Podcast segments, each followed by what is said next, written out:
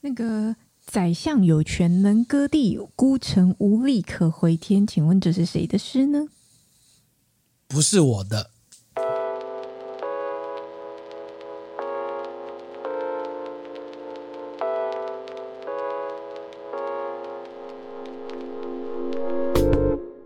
和你一起分享最美好的品饮时光，这里是喝把葡萄酒。哎啊，我我当然知道不是你的啊，显然是孤城的。因为只有孤城可以讲这样的话嘛，是不是？宰相可不会这样讲。嗯，没有猜是不是？岳飞？什么岳？我在想到历史上的孤城有谁啊？岳飞呀？孤城有谁？我们今天要讲韩国瑜 啊。好，越扯越歪了。朱立伦，可恶，这个 挖坑也没有让你跳进去。我们今天不是要讲台湾民主国吗？哦，这就是发生。我们不是吗？我们是台湾民主国啊。我们是台湾哦，我们已是台湾民主国，是不是？嗯、我是要跟你讲那个一八九五年的台湾民主国，可以吗？一八九五年哦。对。哦，为什么今天突然有这个话题呢？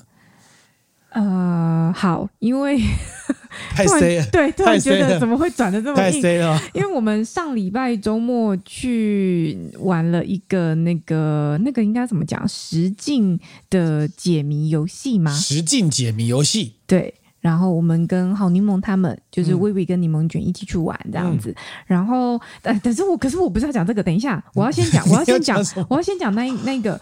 你你知道吗？因为我刚刚讲那个宰相有权能割地，能割地嘛。然后我原本以为你会猜唐景松写的，哎，我哪有那么笨？这句话明显不是他讲的。你怎么知道不是他？他的等级没有办法写出这种传世的。他是巡抚，哎，那他是是他写的吗？跟他有关，一样姓唐。那唐唐振宇是不是？是他隔壁的邱逢甲写的啦。哦，邱逢甲跟他地位差很多啊。呃，哎、欸，邱逢甲是副副总统而已，好不好？唐景崧是总统、欸，哎。邱逢甲那个时候台湾民主国啊？不是吧？是吧？不是吧？那我那我现在 Google，那时候副总统是一个，那时候副总统是刘永福吧？哎、欸，那不然邱逢甲那时候是担任什么角色？你完蛋了，你有做功课还输我这个没做功课的人，你有没有搞错？我我我其实没有做功课啊。等一下，台湾民主国的副总统。是刘永福吧？是吗？那邱逢甲什么角色？我记得他也是个角色啊。他是盖大学的吧？而 且他扰乱你有没有？好，就跟大家解释一下，为什么我们上礼拜去玩那个实境游戏，就是我一直想玩很久的东西。它其实就像是，你有看过《黄金传奇》这个节目吗？天哪，你这样讲太老了，大家不知道。曾国城懂知道吧？大家不知道，就是那种就是呃，就是以前那种综艺节目会让大家在那个户外，然后会有一些解谜游戏，然后你要。解谜之后呢，然后去下一个地点，嗯、就是谜题就是下一个地点，然后会有剧情前进推进这样，对不对？嗯。他现在大家很多很多家厂商都在玩嘛。嗯。他其实我想玩很久了，只是那个玩要就要有一定人数以上的人才能够玩。对。然后所以那时候就就就就后来就是犹豫了很久这样子，然后后来哎有一次跟薇薇聊到，你说要打断我讲话，你是我就我就是不要让你讲。我不要让你讲，我让你憋憋住，你就憋住啊。然后，然后后来有一天跟吴宇聊到，他们就哎蛮有兴趣，所以我们那个就跟他们吴宇跟柠檬卷，然后我们四个一起去出去玩。嗯嗯嗯。然后地点，我记得那时候挑很久了，因为他其实大概有，现在大概有蛮多家都在做这个游戏，有的看起来就是很简单，然后有的看起来就比较难这样子。很简单。然后最后我们挑了一个看起来美术没有做的不是最好的。但是据说就是难度比较高的版本，你，你然后我们选在包人家还是扁人家，就是美术可以再加强嘛？然后，然后我们就选，还好啦。然后我们后来选的是一个那个叫《北城清凉记》，对，它其实就是玩台北旧城的的景点啦，对，所以它整个解谜游戏会在整个这个台北的一些旧。旧市区、旧城区的这个几个门那边跑来跑去，这样子对不对？对，它是那个城市寻宝系列，它就是一个一个，你可以下载它 app，然后它是一系列的游戏这样，然后其中一个呃一个套组叫做《北城清凉记》，比如说你要在，比如说你要先去买啊，你要先决定要多少人去玩，然后你要先去买，嗯、然后买它就会寄一个游戏盒给你这样子，嗯、然后到时候你就会跟 app。可以跟游戏盒里面的道具去到指定的地点，然后去去去解谜。对，就是带着你的那个锦囊到指定地点，打开信箱，第一封打开，然后对怎么提示，然后让你去观察周遭的环境，然后找一些线索，这样子。对对对，然后就一路这样解解解。那它是有剧情的，对对对对对对。然后我们那时候玩的剧情叫《北人金良记》，它就是以这个台湾民主国，有没有人不知道什么台湾民主国？解释一下啊，还要解释？还要解？当然有啊，就是那个一八九五年甲午战争，然后那个清朝战败。为什么我突然有一种五百强啊？嗯、然 后好，总之那时候日本就要来那个进来台湾了嘛。那台湾的那个当地的民众，还有台湾就是。仅存的那些清朝的巡抚大臣、巴拉巴拉官兵们，他们就起来反抗，然后他们就决定组成一个台湾民主国。那个台湾民主国当时他们就拥戴了这个唐景松为总统，邱逢甲为副总统。OK，那邱逢甲后来去哪？你讲的刘永福我不知道哎、欸，你讲刘永福是那个大将军，好啦，但是刘永福也蛮有名的，哦、嗯。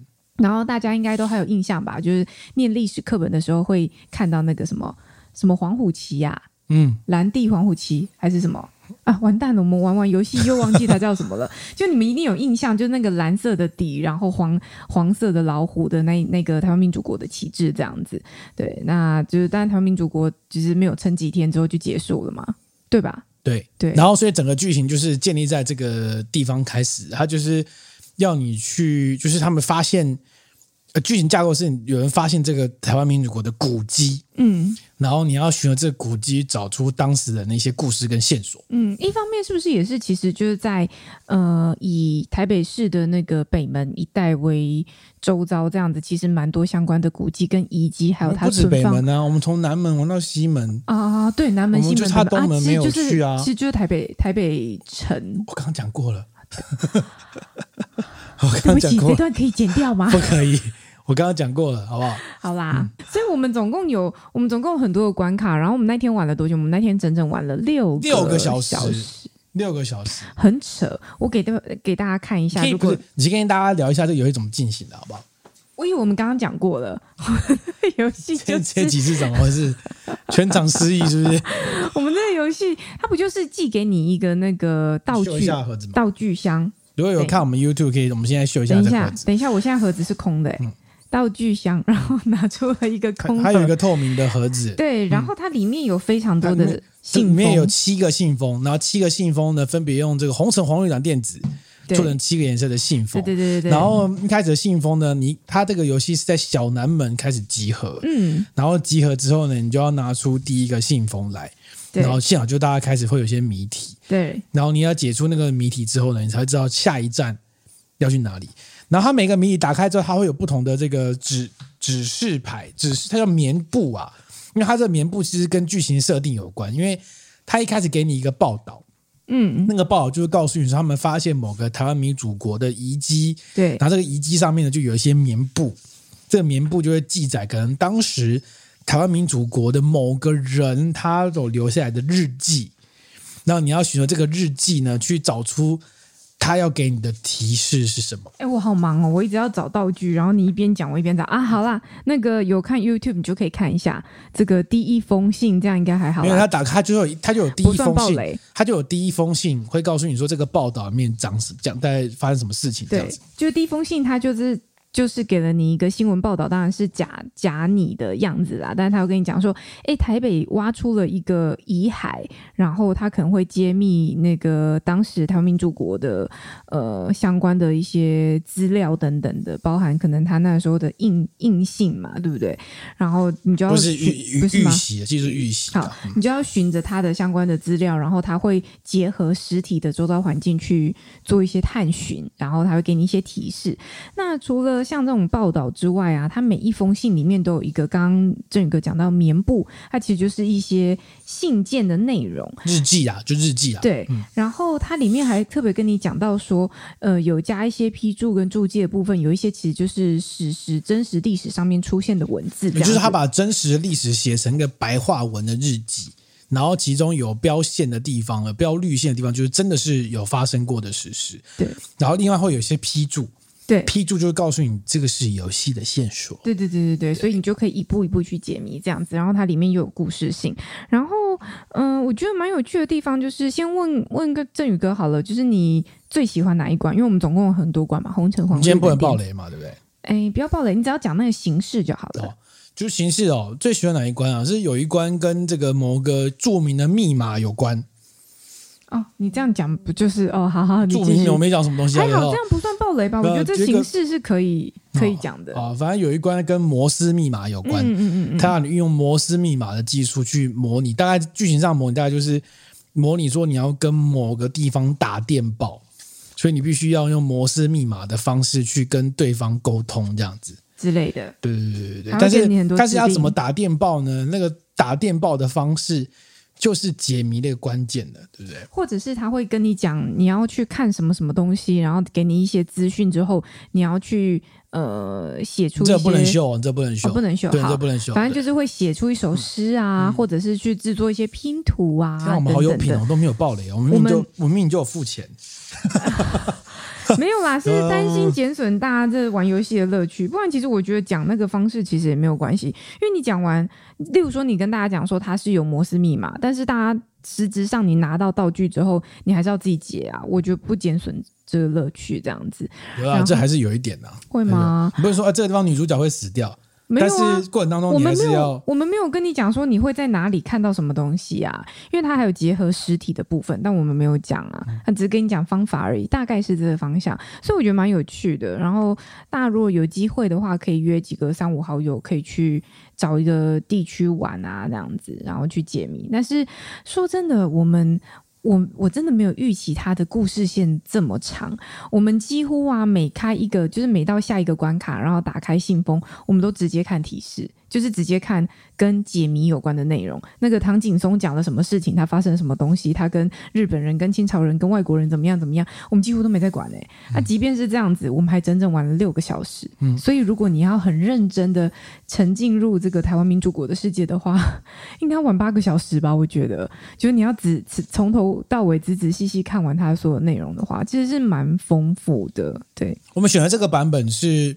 平均大概百分之五十的人会在六小时左右通过。对，我们真的是六小时。我原本还，本来真的比较难、啊。我本来想说会这么久吗？这其实真的蛮久的。所以我们那天大概从我们那天约下午一点嘛，然后我们又玩玩玩玩到七点多，然后玩到七点多的时候呢，嗯、这个玩到这个天色从亮的慢慢玩成暗的。对，然后中途我们还有。搭计程车前往下一点，因为太远了，啊、就是来来走路要二十分钟，太麻烦了，就搭计程车过去。然后后来解到一个程度，我大概好像解到第六关还是第七关的时候，哦，那个精神状况真的有点，真的有可以可以体会那种拍综艺节目的时候，拍到晚上那种概念。对啊，因为因为我们去玩的时候那天又有点下雨，对，就是中间有曾经有一度雨比较大，雨小雨比较大，雨小，所以就一直在那边。室内、室外啊，撑伞，然后我们要跑来跑去，跑来跑去，跑来跑去，然后一直在那边苦思，所以我觉得哇，有时候这个也是蛮痛苦的。对，真的是，就就是呃，包含说有一些要看户外的实景的状况，它会有一些线索，就在你平常可能搞不好就是你每天必经的路上，然后就觉得很有趣，然后去找一些资料，然后可能因为天色太暗的关系，所以有有时候还看不太清楚。然后刚好我以为有带手电筒，他这什么都有带，我以为什么都有带，好不好？我们在解解密码的时候，突然就拿出电脑来，然后开始解解解密码，对之类的，呃、所以还要拿手电筒照、啊。然后。说要请带笔，啊，说我没带笔啊，我也有带笔，就什么都有带，你知道吗？对对对对对对。但是真的蛮推荐大家的，我觉得其实玩下来是蛮好玩的。虽然那天玩到后面我真的也蛮累，我想说怎么这么怎么这么久啊？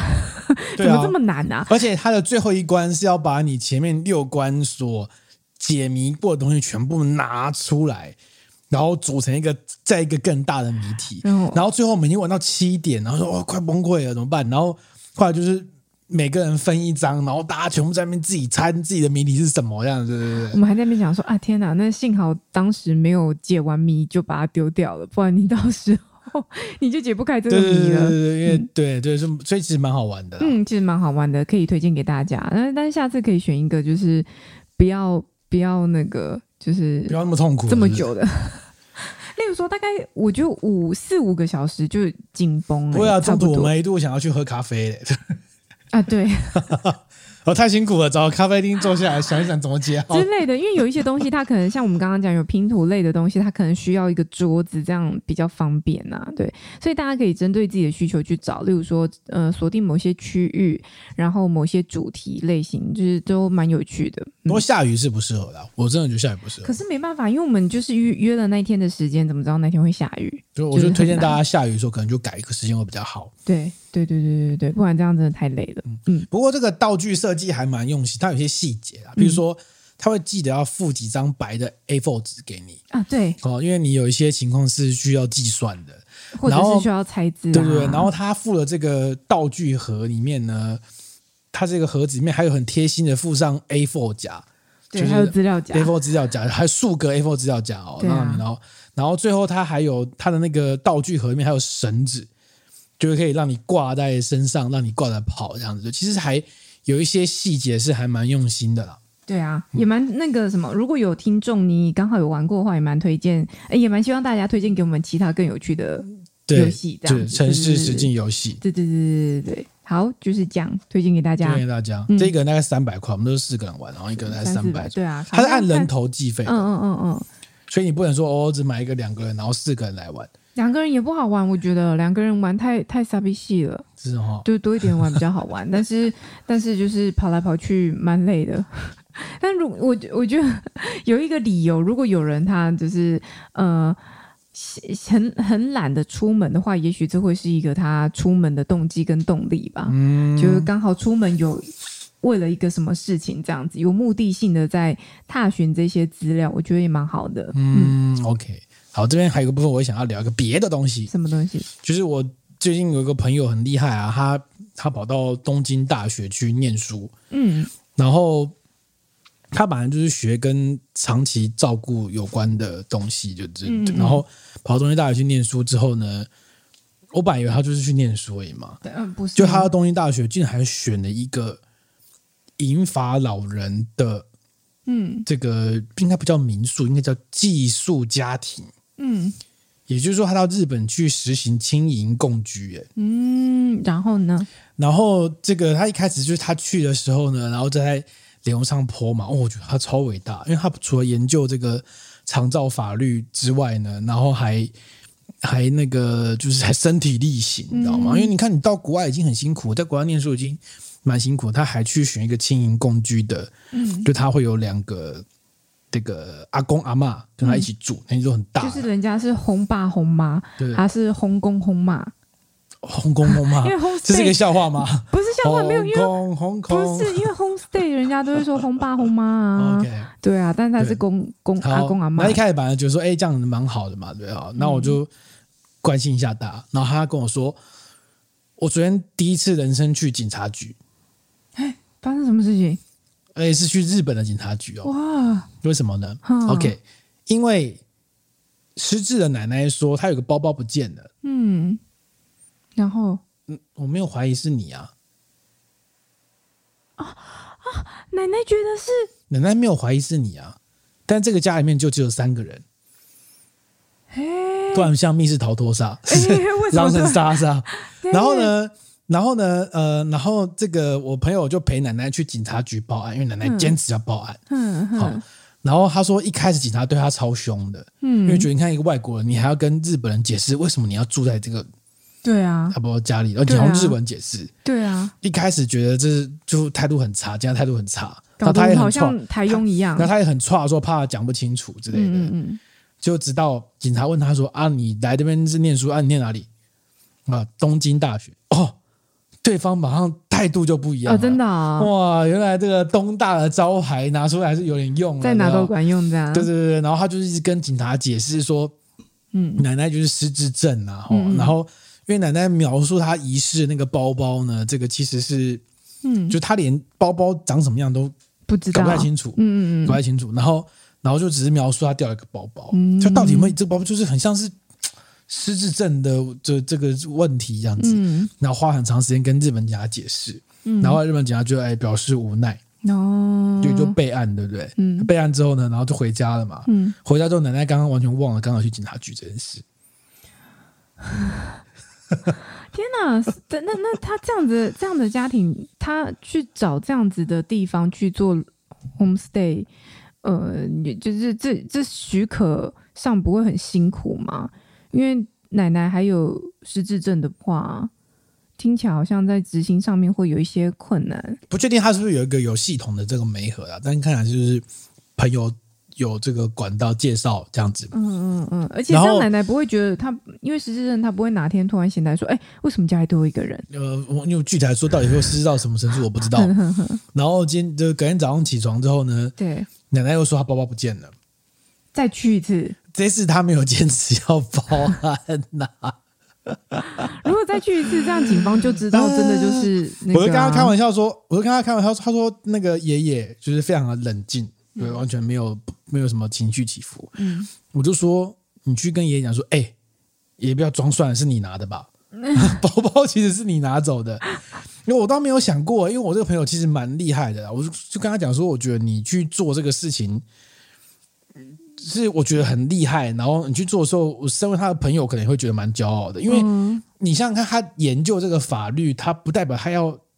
你可以在一个比较舒，你可以在一个比较舒服的情况下身体力行，你不需要把去念书这件事情，还把这个东西绑在一起去、嗯、去实践它，你知道吗？嗯嗯、都还做了，然后做了之后，你当然会有好的地方，但也会有不好的地方。嗯，虽然他跟我讲说，他去去警察局蛮紧张，因为人生第一次进警察局，而且还进日本的警察局，而且还要用日文跟对方解释这个复杂的关系什么之类的。哇塞，这太难了吧？嗯，但是他还是就去做了。嗯，对。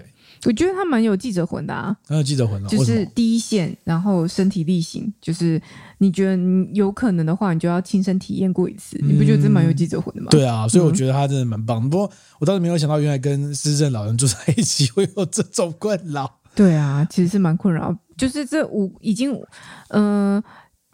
就算不没有国界的问题，它本身就是一种比较辛苦的状况，更何况它又多跨了一个国界，嗯，就是更辛苦。那日本又是一个排外的民族，所以我觉得怎么看来说都是需要有很多的问题跟困难要去克服的。嗯，嗯，为什么讲到这个原因，就是因为呢，这个我在上个礼拜，嗯，就我们这一集播出的上个礼拜，嗯，在 ETtoday 这个刊登了一篇这个我这个筹划许久的专题，叫做。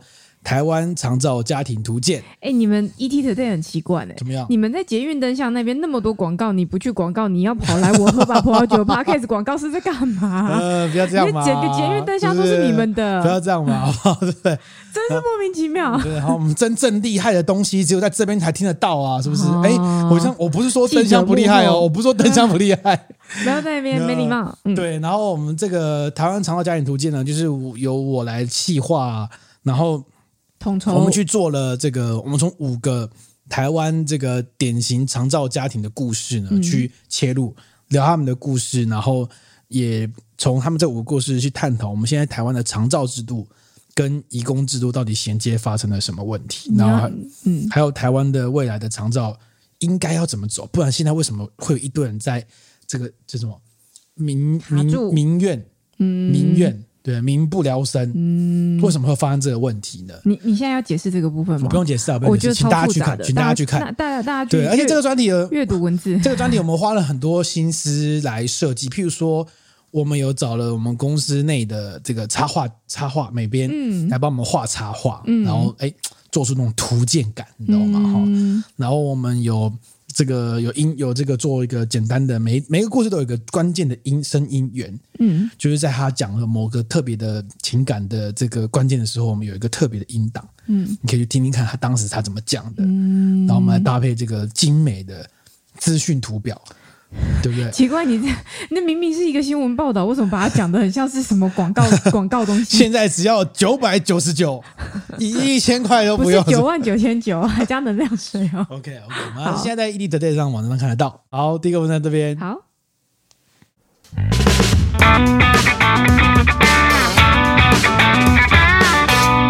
听说你是一个宇宙控啊？我怎么都不知道。哦，我是、呃、你是宇宙控啊？那个这个上太空的电影都会想看，太太空太空之类相关的都会很有兴趣。为什么？你不觉得人类很渺小吗？我还说，因为你喜欢唐振宇啊，sorry，我这跟喜欢唐振宇有什么关系？我有宇字啊。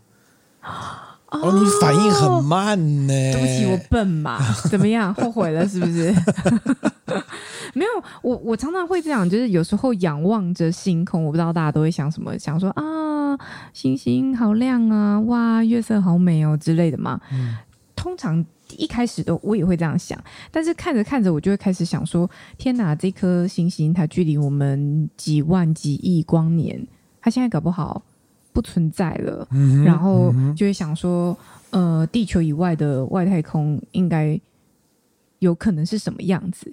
然后想着想着就会觉得人类好渺小，然后想想会心情不好。哦，会觉得说，也也也不是这样讲，就是你会觉得说，哦，那个地球上面的那一些烦恼跟争执，有时候在宇宙之间，它就是尘土尘埃一瞬而已，就是显得很微不足道。嗯，人类也显得很微不足道。嗯，所以很想要去探究这个世界。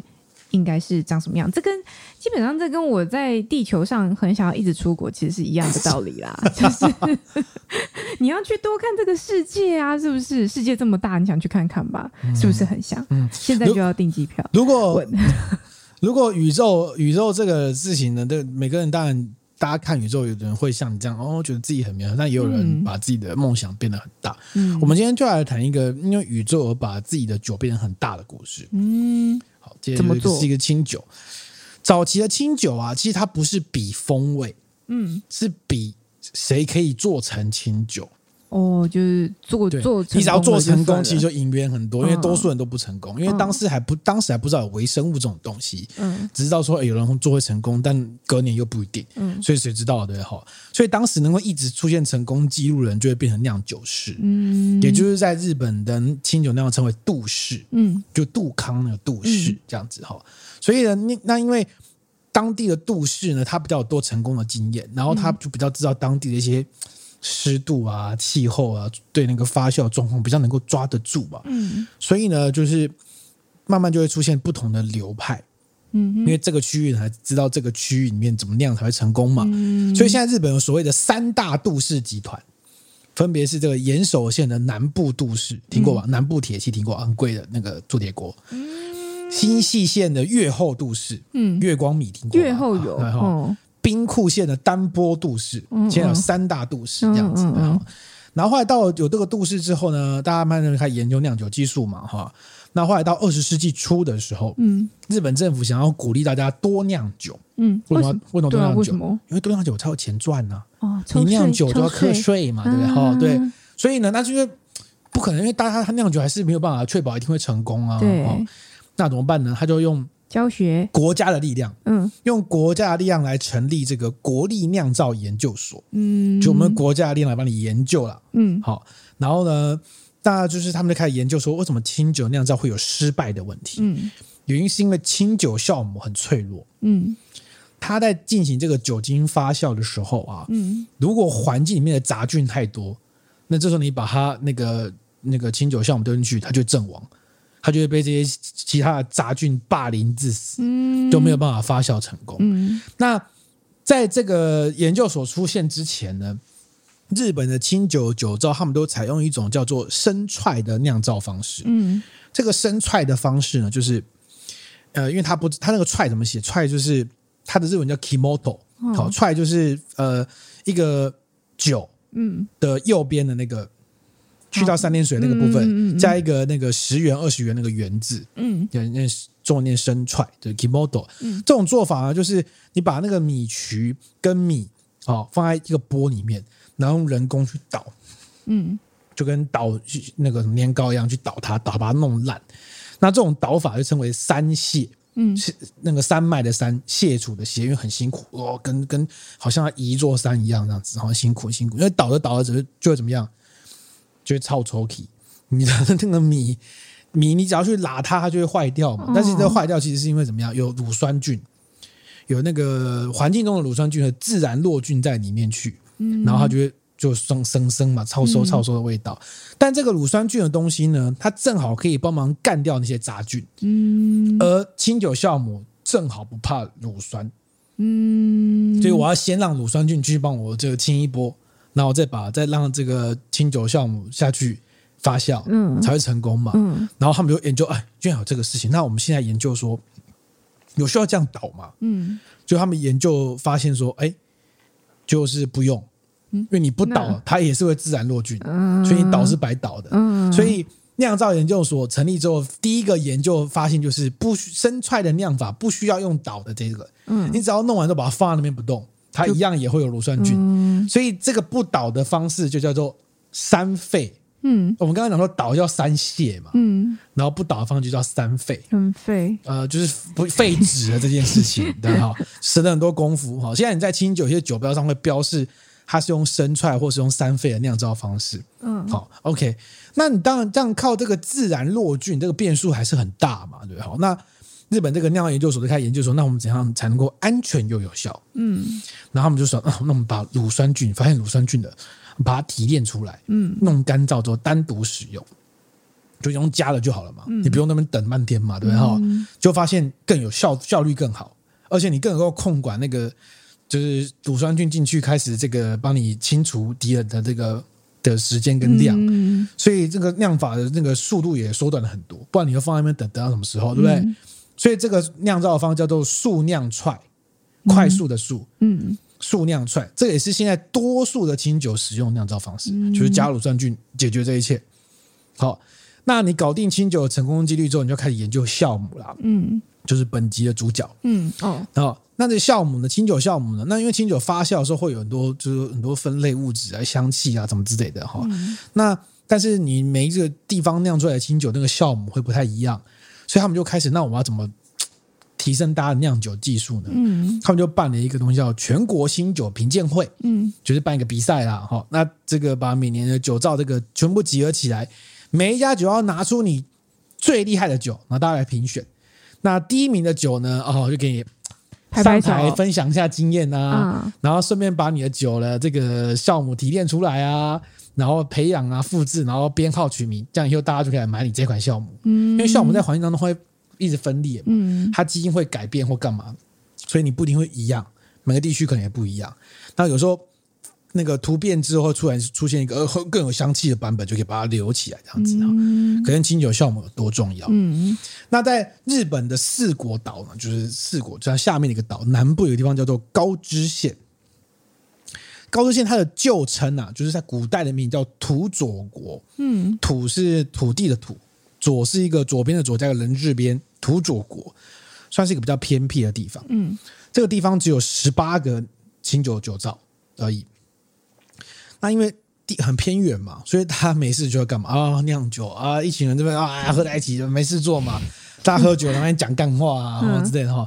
然后就有一群人就是常常在那边讲干话。在二零零二年的时候，这个讲干话的人呢，他们就在聊天说啊，我们这个高知这么小啊，我们要怎样才能够出去外面然后，他们就仰望跟你一样仰望的星空，仰望的天空，然后他们就想说，哎、欸。以前大家都会想说，哎，我们看天空的颜色蓝好蓝哦，那我们就去爬山嘛，跟你一样，对不对？爬山，过去再再再再难一点，就是去去做这个滑翔伞。嗯，但是你会发现，你就算爬山上去，那个云也是在头顶啊，跟你在地面上看到的，也他们想去追云是不多？也差不多。那如果搭飞机呢？那搭飞机你看到的天空也是蓝的，就是你上面下面都是蓝的。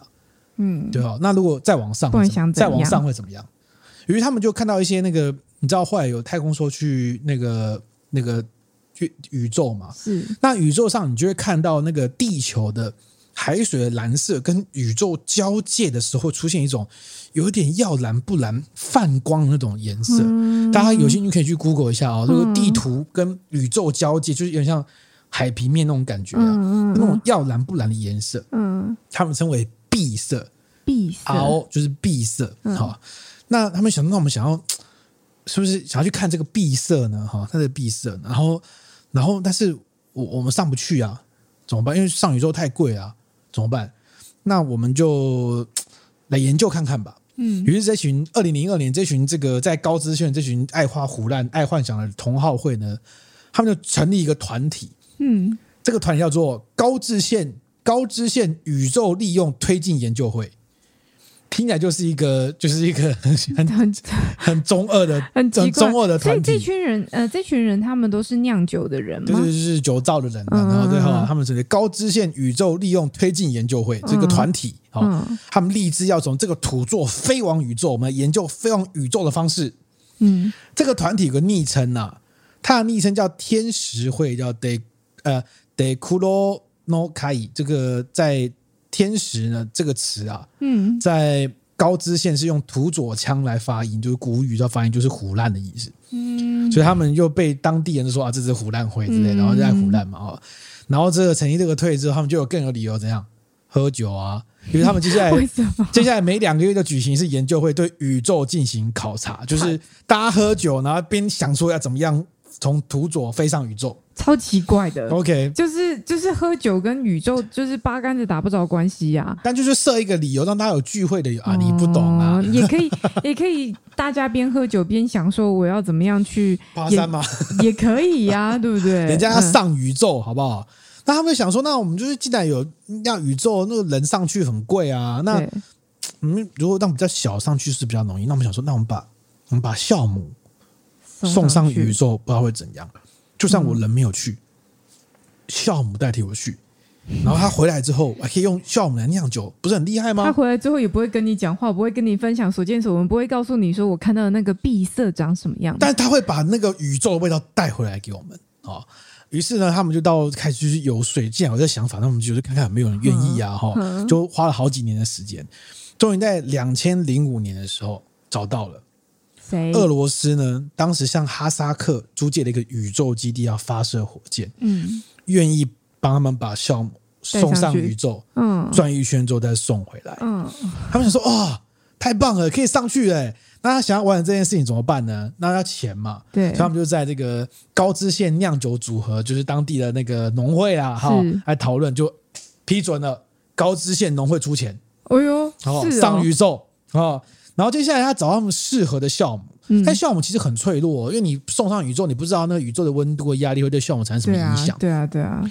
所以他们又去当地找了这个高知县工业技术中心，嗯，来挑选说我们用很低温模拟宇宙低温的方式挑选哪一个酵母清酒酵母可以活下来，嗯，嗯然后就弄了半天出来找出来了，然后密封，然后把它放在盒子里面，等下密封封好，然后这一群参与计划还提前到这个。火箭基地去参观一下，大概长什么样子？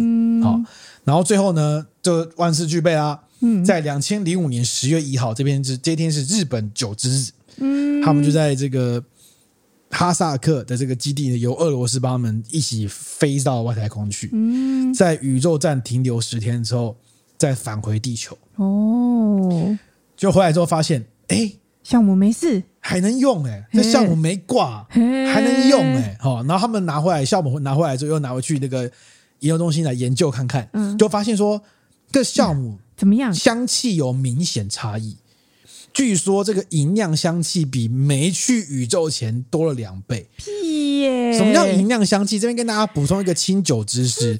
所谓所谓讲这个银酿香气，在清酒的辨识里面，通常指的是嗯苹果、香蕉类似的香气，哦，而且是多数的那种熏香型的熏酒型的清酒，特别有这个味道。嗯，好，多两倍。然后这群 这个胡烂会天使会的这个团队都很开心。拿宇宙酵母来酿酒，也超酷的，对不对？嗯，嗯就是决定要来酿酒了。结果这个时候，俄罗斯的研究单位听说他们要酿酒，就不高兴了，说：“哎，没有，当初答应你们只是学术研究而已，怎么会拿回来用商业贩卖呢？这个跟我们当初目的不符啊，对不对？”嗯，就开始要干涉他们。嗯，但后来这个经过一番交涉啊，可能也是因为俄文跟日文不通的关系，后来就放弃了，没有办法沟通，是不是？放弃了，对。于是这一款这个宇宙清酒就在二零零六年的时候发售了，嗯，而且他们很鸡哦，他们还故意选在愚人节这一天发售，嗯，让你整个上面看起来很像在骗人，但是实际上真的去了这样子，对哈，就是我们桌上的这一瓶呢，就是也是就是宇宙清酒，所以我现在在喝宇宙宇宙的味道，对哈，但你以为日本人这样就结束了吗？日本的也忘了，日本人这么会行销，日本人他怎么会每年都要上太空？不，不行，没那么多钱，没有，去过一次，因为去过一次之后，他去过，他会分，去过一次他会分裂嘛，他可以分裂，嗯，他会继续分裂嘛，所以他去过一次那个项目可以继续复制再使用。日本怎么玩呢？高知县就继续玩了。他说：“那我们就来比照日本酒的生产规格来制定法规。”嗯，怎么样？他们开始制定这个土佐宇宙酒的标准，只有符合相关的标准才能够贴上这个土佐宇宙酒标章。哦，还有认证标章哦。规定是什么呢？规定是这样：第一个，一定要上宇宙，你只能使用经过宇宙旅行后的高知县六种酵母之一。嗯，还有上当时送去六种酵母。嗯，好，你可以单独或混合使用。嗯，好，在二零零九年的时候，他们新增了一个规定，嗯，叫做他们也当时就是把酵母都上去了嘛。嗯，那米上去应该没什么问题吧？于是他们把高知县的两款酒米，一个叫银之梦，一个叫风明子。好，这个两款酒米呢也送上宇宙。然后转一圈回来，又去啊？对，嗯，像我们桌上这款就是银之梦，然后酿造，然后所以呢，所以二零一九年又新增一个规定，除了原本的你必须要用经过宇宙旅行的高知县六款酵母之一或混合使用之外，你必须使用高知县上过宇宙的银之梦或风鸣子酒米之一，嗯，酿造的清酒。好，然后呢，这个如果你酿造的是纯米吟酿，要进一步要五十五趴以下。纯米酒要六十五趴以下，这都比法规还要再低个百分之五啊！嗯、比日本酒吧还低百分之五。当就原料符合了之后呢，你酿成的酒还要经过土佐宇宙酒审查会的官能审查。所以官能审查，就是你要经过品饮，嗯、要经过专家评饮。嗯，葡萄酒界也有类似的规定，还记得是哪一个葡萄酒的领域也有类似的规定吗？你说评饮吗？就是它的最后的酒的。怎么标示必须要经过专家的审查，而不是完全的波特。没错，就是波特。波特酒的年份波特，它就必须要经过专家认证，喝起来像十年。喝起来像什么嘛？对对对对，好。而且他们最后还规定说，要每年的三月二十一号，就是春分日的时候才能够解禁，嗯，才能够贴上这个土佐宇宙标章。是是，你们清酒界是有在追求这个标章，是不是？现在只有高知县在推啊。你们真的有在追求这个标章吗？哎，很酷炫吧？上过宇宙，他要不要也来追求一个？他既不需要啊，他不用上宇宙就很好喝，对啊，这个很厉害。那你现在喝起来你觉得怎么样？我觉得其实喝起来不错，比我想象中好。就是它的香气感觉上是蛮饱满的，然后风味上面。好像不是走那种纯米大吟酿那种相当纯净的风格，嗯、那就会是我可能比较能接受的风格这样子。嗯，我今天桌上喝的这一瓶呢是这个高木酒造，就是也是其中高兴的一个酒造，嗯，也是土佐宇宙酒，嗯，它是特别纯米酒，叫空余空余海，就是 Solato Umi。那为什么叫特别纯米酒呢？就当你的精米不合只要七十 percent 以下，嗯。呃，反正就是这个范围内呢，都可以被标示为纯米酒。只要你用的是呃日本规定的酒造好事米去酿造，都可以变成纯米酒。嗯，但是你要加“特别”两个字，你就要解释，嗯，你就要解释你特别在哪。哦，特别就是我上太空。没错，你答对了，就特就是我上太空。好朴实无华的方式。特别只要解释你是特别什么原因就就算了，啊、就就解释这样子。OK。然后我那时候知道这个资料，说我觉得很疯哎、欸，然后我还去查了一个资料，发现你看上面还写说。这边写到土佐宇宙酵母使用，对，比起你们那边什么清酒什么协会几号使用，我告诉你上过宇宙的酵母看得更威，噱头啦！但人家真的做了嘛？对，人家真的把他的梦想实践了。对，但是其实谁喝得出宇宙的味道？没有人喝过啊，没有人喝过，他们是全世界第一瓶。那你现在喝到宇宙味道，你觉得如何？我觉得就是嗯，宇宙的味道，这是一个很适合跟别人一起分享的酒，因为特别是你听完我们这一集的 podcast 的之后，嗯、你更有谈资跟别人去喝了，对不对？好，OK，就这样子卖了几年，你的故事就这样结束了，还没啊，还没啊，告诉高知县的高知县的人的胡乱苦烂会的想象，怎么可以仅止于此呢？怎么这么活跃啊？从二零零六年开始卖这个土佐宇宙酒，但当地有些酒造可以酿嘛，哦，但玩了几次之后，大家慢慢开始淡忘，嗯、因为只是行销手段嘛，对不对？那这群这个天使会就在想说，那上太空之后，下一步我们应该去哪里？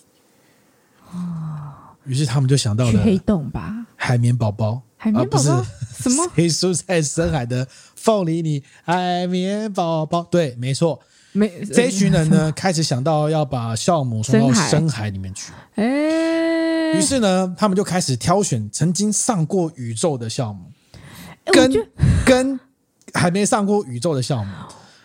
这些项目很可怜哎、欸。哎，我们让它这个不经一番寒彻骨。我们人类是上山下海，它要上宇宙下地心哎、呃，这很棒啊，很棒哈。